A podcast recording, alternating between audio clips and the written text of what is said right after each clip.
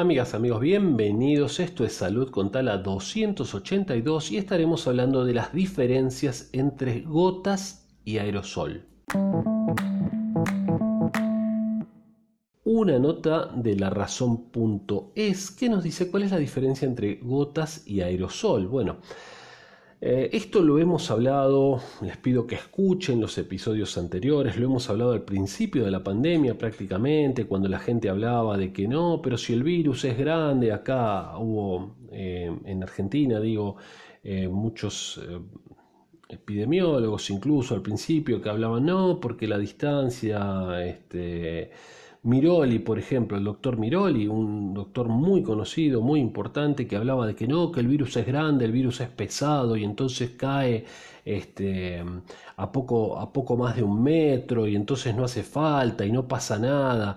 No, doctor, se equivocó feo y simplemente por una cuestión de tamaño, fíjense. Esa es la clave, la diferencia entre gota y aerosol. La gota sigue un modelo balístico, ¿sí? Como si fuera una bala, cae y sigue como cuando estudiamos en la secundaria, tiro vertical, caída libre, tiro horizontal.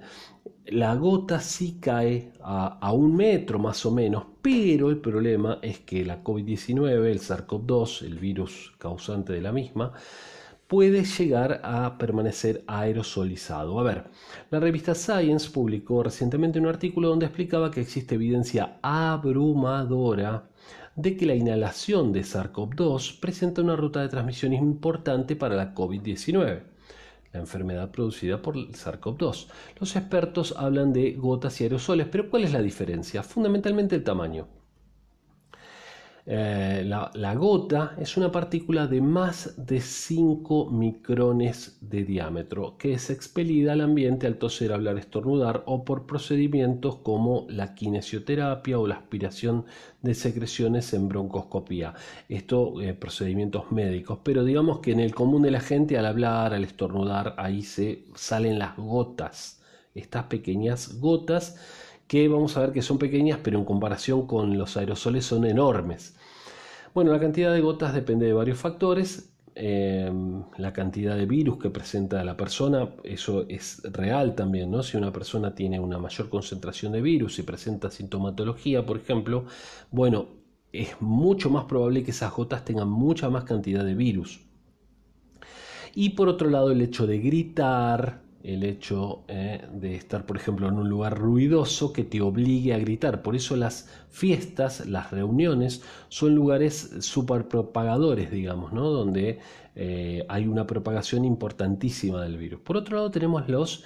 decíamos que son expedidas a 1 metro aproximadamente y pueden caer en la mucosa nasal, oral o conjuntiva, en el ojo, y ahí puede replicarse y puede contagiar la enfermedad. Por eso es fundamental que los pacientes que presenten COVID estén en una habitación separada, ¿sí? Y siempre con personal y con vestimenta adecuada a la hora de tratarlos. Ahora, el tema de los aerosoles, la partícula mide menos de 5 micrones y esto es una gran diferencia porque puede evaporarse fácilmente, aerosolizar y permanecer en el ambiente suspendidas por mucho tiempo, horas.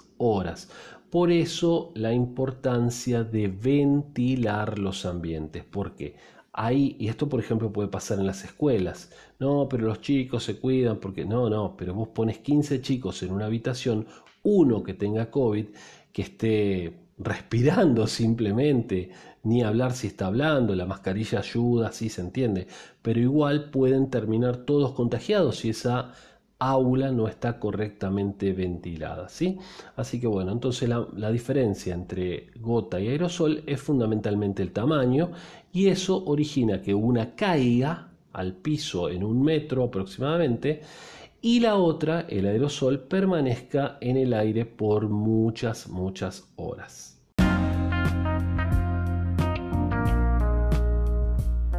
Amigas, amigos, espero que les haya interesado este episodio, que lo comenten con otras personas y que nos sigan y se suscriban a nuestra newsletter para recibir todas las semanas este episodio y estos podcasts que estuvimos haciendo en la semana de Salud con Tala. Soy Sergio Taladriz, Les mando un saludo grande y hasta mañana.